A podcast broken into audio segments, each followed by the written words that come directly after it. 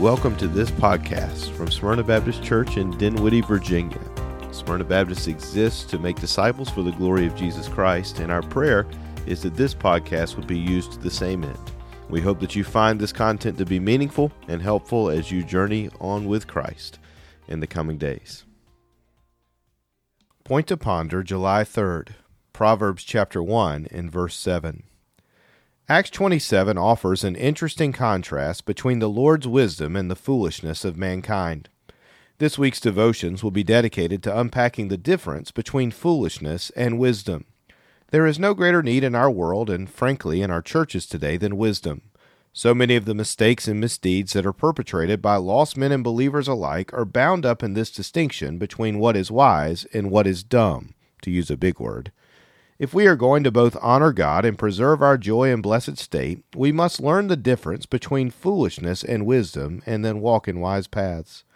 As Pastor Robert pointed out two weeks ago, the scene begins with Paul's advice to the sailing crew not to embark upon their journey. Paul's exhortation is not some supernatural insight.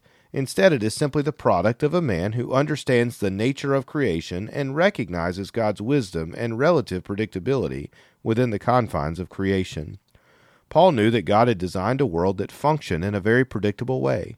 He knew that it was unwise to attempt to navigate the seas in those months, and he feared God in the sense that he recognized that the relative tiny ship he was on was no match for the power of God in the sea. One can almost imagine the interaction between Paul and the sailors. If you lean in close enough, the reader can picture the indignant look on the faces of the captain and crew as they hear this prisoner with no experience tell them what they should be doing. I can imagine the deckhands getting out of Paul's earshot and muttering and complaining about his nonsense. Who was he to tell them what to do? The truth is that Paul was an instrument of wisdom in the moment, and the response of those who should have heeded his advice is indicative of the teaching located in Proverbs 1. Quote, Fools despise wisdom. What Paul was saying was not controversial. In fact, it was accepted practice. One did not have to be a Christian nor a sailor to know that the decision this group was making was potentially dangerous, and yet these men were altogether unwilling to heed sound advice. Fools make all kinds of excuses for their unwise decisions. Oftentimes, a fool will exalt his uncanny ability as a reason for his decision. Perhaps these men thought they were simply the exceptions. Maybe they considered the situation and then concluded that they were able to persevere where other, more common crews could not.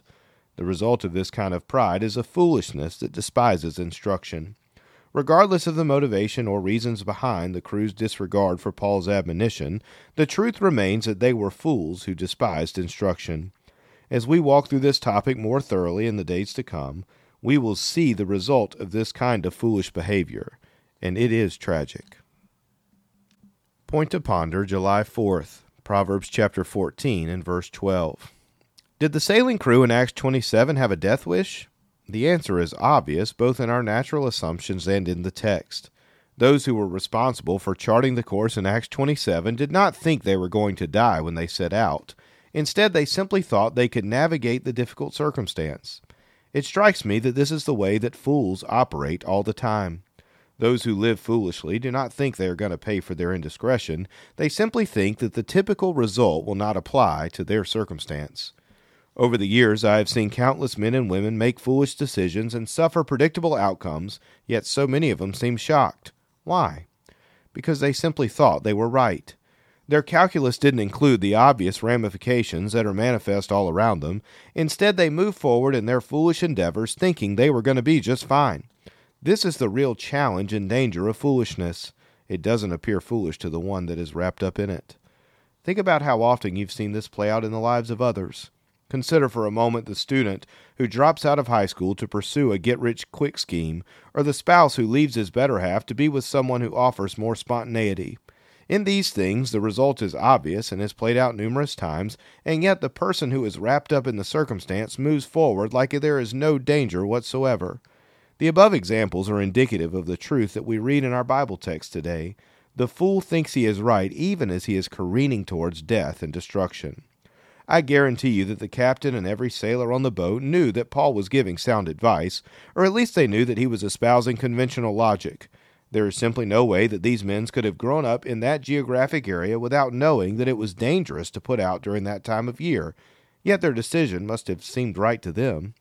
The scary reality that undergirds the assertion of Proverbs 14:12 is that foolishness blinds, and this is why foolishness is tied to lostness.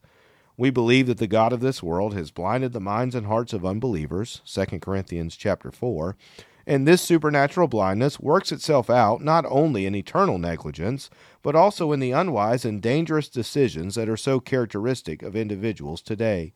Spiritual blindness is the reason why fools can run headlong into decisions and circumstances that we see as dangerous and foolish. And it is the reason why foolishness is so obvious to Christians and so unapparent to everyone else. Do I mean that only unbelievers can be fools? Hardly. All of us are prone to wander, but the unrepentant and impenetrable foolishness that is so characteristic of our culture today can be understood only in light of the fact that what is so obviously foolish seems right to those who cannot see the truth. Point to ponder July 5th, Proverbs chapter 14, verse 16. We will spend the last four days talking about wisdom and its characteristics, but before we round that corner, I do believe it is wise to consider some of the attributes of foolishness. This is a far more important topic than many think, precisely because what seems wise to the world is foolishness to God, and what is foolish in God's sight is often seen as wise in the world's view. So, how do we know the difference? Well, today's proverb gives us two attributes of foolishness that are helpful. First, fools are reckless. The idea here is that fools are guilty of charging headlong into all circumstances with little consideration for the outcome or consequence. There is a grave difference between bravery and recklessness. Bravery is grounded in hearing God's truth and trusting Him even in difficult and challenging circumstances. Recklessness is choosing to do something with a high degree of danger, irrespective of the risk. Reckless people do not count the cost. Instead, they simply do what they purpose to do and let the proverbial chips fall wherever they may. Recklessness is usually demonstrated by a lack of understanding or a discounting of what is obvious. In the case of Acts 27, it was reckless to put out to sea at that time of year precisely because there were loads of data points that demonstrated that sailing at that time of year was unwise and dangerous. Carelessness is akin to recklessness, of course, but it does have some nuanced difference. A careless person is one who is not concerned with the details. He may make the right decision in theory, but he is unwilling to make proper preparations and considerations to see to it that the job is done correctly. As an example, a careless person might be a sailor who waits to sail until a more favorable season, but neglects to inspect his boat before he even gets going. A careless person is one who assumes too much. He simply believes that everything will work out all right in the end, and he does so without any preparation or concern for potential problems. The careless person is one who neglects to save for difficult financial moments. He's the one who drives the car without ever changing the oil. He is the man who assumes that everyone who promises him something is honest and will deliver. He's too trusting, too naive, too indifferent to make the proper inquiries and preparations for life's inevitable challenges. Both of these individuals would be labeled fools, and they are everywhere in our world. There are fools who despise the truth, and fools who are so indifferent to the dangers of the world that they live in ignorance. Fools come in all shapes and sizes, but they must be avoided, and this is why wisdom is so critical in our daily walk.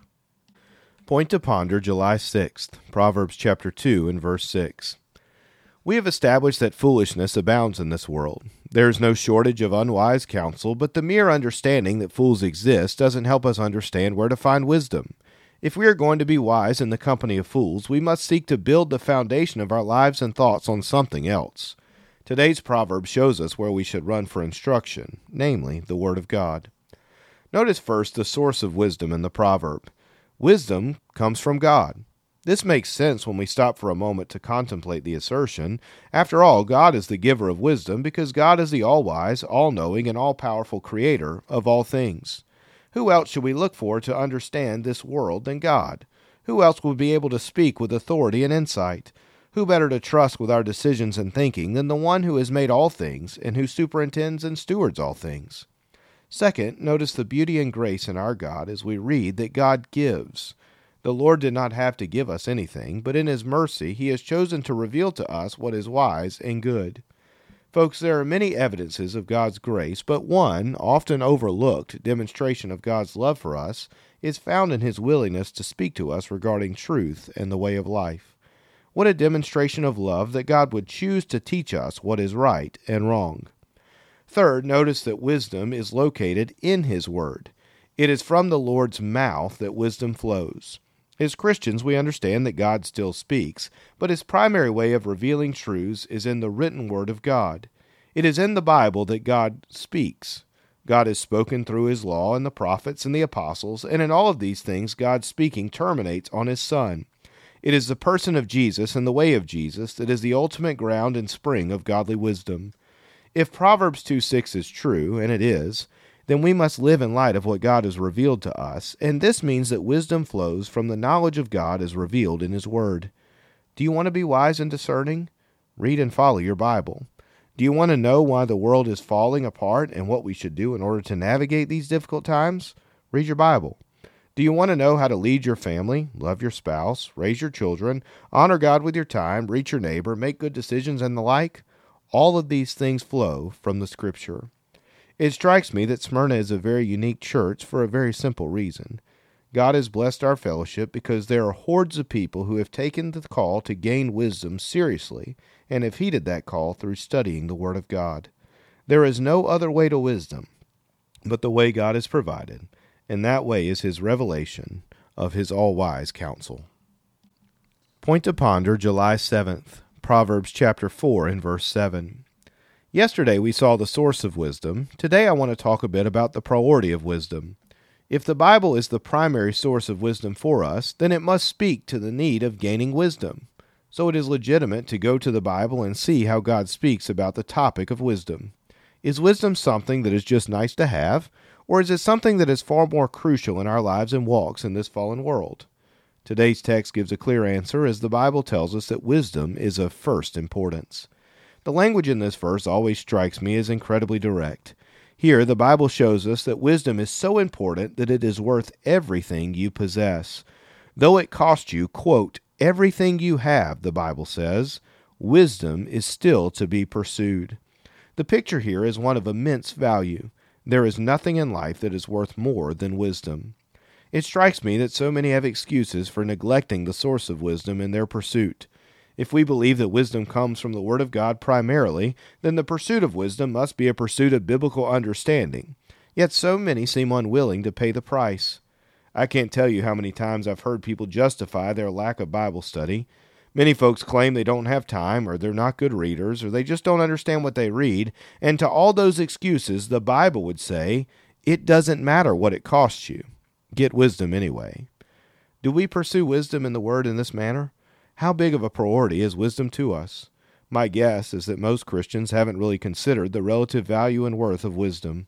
Wisdom to many seems like the kind of thing that is nice to have, but it rarely ascends to the place of priority that Proverbs 4 7 says it should maintain. Some may be tempted to ask why wisdom is such a big deal. The answer to that inquiry is certainly multifaceted, but Acts 27 demonstrates one reason why wisdom is a very important treasure to possess. Wisdom would have preserved hundreds of people from peril in our passage from Sunday, and wisdom preserves individuals in every generation since then. This is one of the reasons why gaining wisdom is such a big deal. It is worth so much because it is the means that God provides to guard and guide us on life's journey. So, the admonition for today is very simple get wisdom. Start now. If you already have some semblance of wisdom, gain more. Pursue understanding for the glory of God and for your good and the good of those around you. There is nothing more worthwhile than God honoring and biblically saturated wisdom. Point to ponder July 8th, Job chapter 12, verse 12. Today's passage might seem like a contradiction to the thoughts and assertions we have made thus far in our study of wisdom.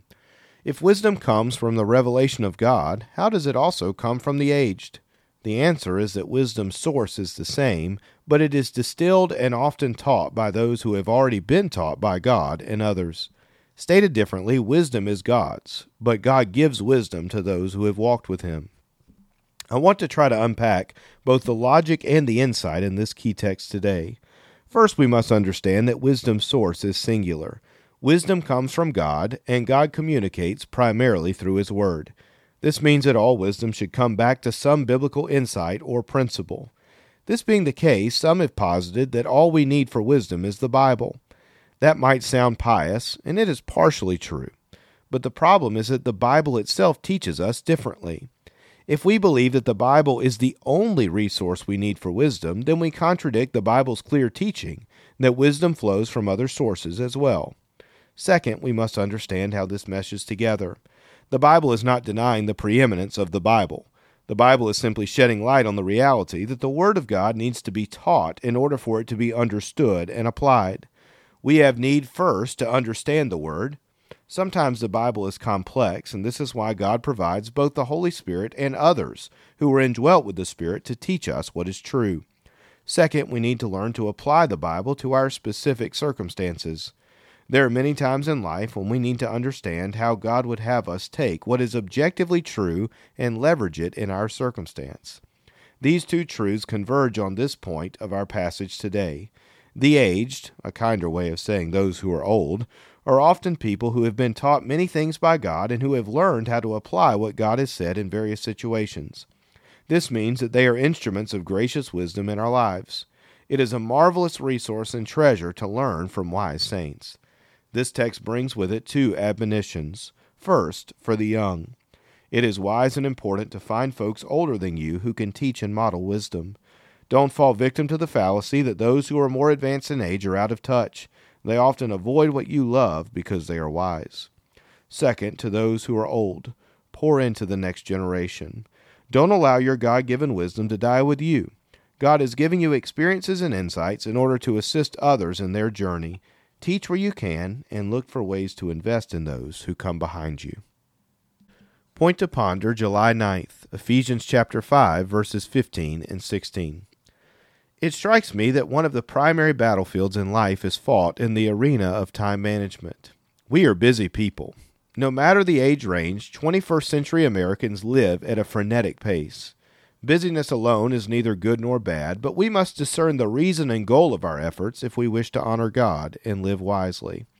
A wise man once told me that the worst outcome in life is not failure, it is succeeding at something that doesn't matter. I believe that statement to be both exceedingly true and convicting. We are constantly confronted with people, activities, and responsibilities that vie for our precious time, and these things are not morally neutral. Every activity and every commitment has certain ramifications, and it takes supernatural wisdom to discern the difference. Folks, I do believe that the most heartbreaking sight we see in ministry is bound up in families who are so frenetically working towards setting their kids up for, quote, success that they miss what's most important. These are individuals who have not found a way to make the best use of their time, even though they think they are doing so, because the days are evil. It takes great wisdom to know what to say yes to and what to deny. It takes insight and understanding in biblical categories to know that something would be useful and valuable. Time is a zero sum game. You can't make more, and you will run out. Therefore, how we use our time is of immense importance. How do we make wise decisions with our time then? The answer is that we allow the Bible to inform our goals. What should we most desire for our careers, marriages, children, and hobbies? If the Bible does not speak first and foremost into that discussion, then we are not going to make the best use of our time. Second, we must allow the Bible to dictate how we operate within those spheres. God has not placed you in your workplace for the sole reason of greed. He has placed you there to support your family, further the kingdom through the resources a job provides, and make disciples. When viewed through this prism, we are in a much better place to make the best use of the time and energy we are given. Furthermore, we make the best use of our time when we consider that the days are characterized by evil.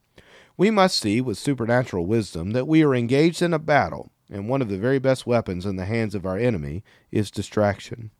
This means that every opportunity should be vetted, and every endeavor should be weighed against the biblical truths that we have been graciously given. May we be faithful to live with wisdom in a contentious day through biblically bestowed insight and goals.